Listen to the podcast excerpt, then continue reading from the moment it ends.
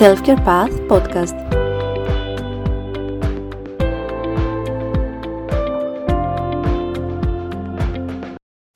Γεια σας και καλώς ήρθατε σε ένα ακόμα επεισόδιο αυτού εδώ του podcast.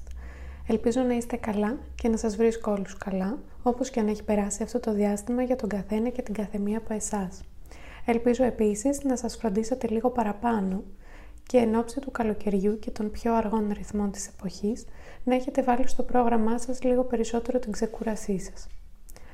Εμένα μου πήρε λίγο περισσότερο καιρό από όσο ήθελα και υπολόγιζα για να επιστρέψω, όμως παρότι υπό άλλες συνθήκες μπορεί να με πίεζα παραπάνω, αποφάσισα αυτή τη φορά να εμπιστευτώ το διάστημα που φαίνεται να μην προκύπτει κάτι συγκεκριμένο.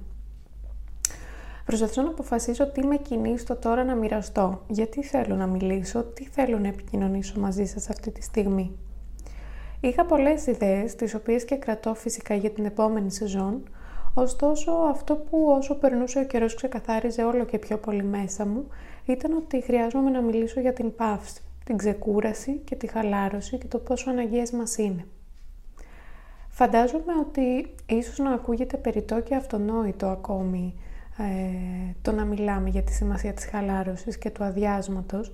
Η εμπειρία μου όμως μου λέει ότι όπως και η αυτοφροντίδα, έτσι και η χαλάρωση, που είναι άλλωστε κομμάτι της, έρχεται συχνά σε δεύτερη μοίρα. Και έτσι είμαι εδώ να θυμίσω ότι η παύση είναι αναγκαία.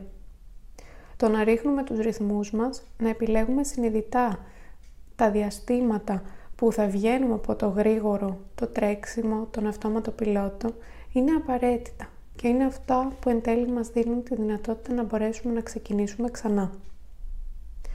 Είναι επίσης η ευκαιρία να με συναντήσω και να μπορέσω να θέσω νέες προθέσεις για το επόμενο διάστημα.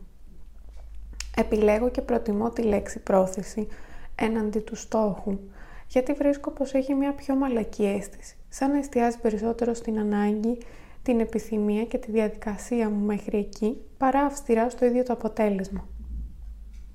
Χρειάζεται παύση και ησυχία για να μπορέσω να αφουγκραστώ πώς είμαι. Πώς είμαι μετά από αυτή τη χρονιά; Πώς κλείνει η σεζόν για μένα; Τι κρατάω; Τι μου έδωσε ως εμπειρία και τι επιλέγω να πάρω μαζί μου στο μετά; Ακόμα τι επιλέγω να αφήσω γιατί πλέον δεν μου είναι χρήσιμο και αναγκαίο; Πώς είμαι ως εδώ; Τι θα ήθελα και τι ονειρεύομαι για μένα στο μετά; Χρειάζεται επίσης παύση για να μπορέσω να δω ό,τι έχω πετύχει ως εδώ. Να το δω και να το εκτιμήσω. Να νιώσω ευγνωμοσύνη για όλα όσα με έχουν φέρει ως εδώ, εύκολα και δύσκολα. Χρειάζεται παύση για να μπορέσω να σταθώ και να απολαύσω.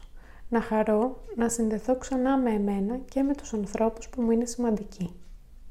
Χρειάζεται παύση για να μπορέσω να αναπνεύσω στο ρυθμό μου. Να εισπνεύσω και να εκπνεύσω γεμίζοντας με ό,τι έχω ανάγκη και αδειάζοντας από ό,τι δεν μου είναι πλέον χρήσιμο. Και έτσι, αυτό σας προτρέπω και σας προσκαλώ να κάνετε και να σας δώσετε αυτό το καλοκαίρι. Χρόνο για παύση και ανεφοδιασμό. Δεν χρειάζεται να είναι πολύς, δεν χρειάζεται να είναι ιδανικός.